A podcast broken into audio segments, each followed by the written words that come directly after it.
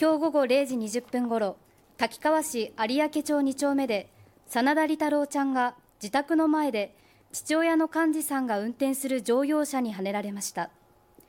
理太郎ちゃんは病院に搬送されましたが死亡しました。理太郎ちゃんは寛治さんが車道に止めていた乗用車を発進させたところ左前方から飛び出しはねられたということです。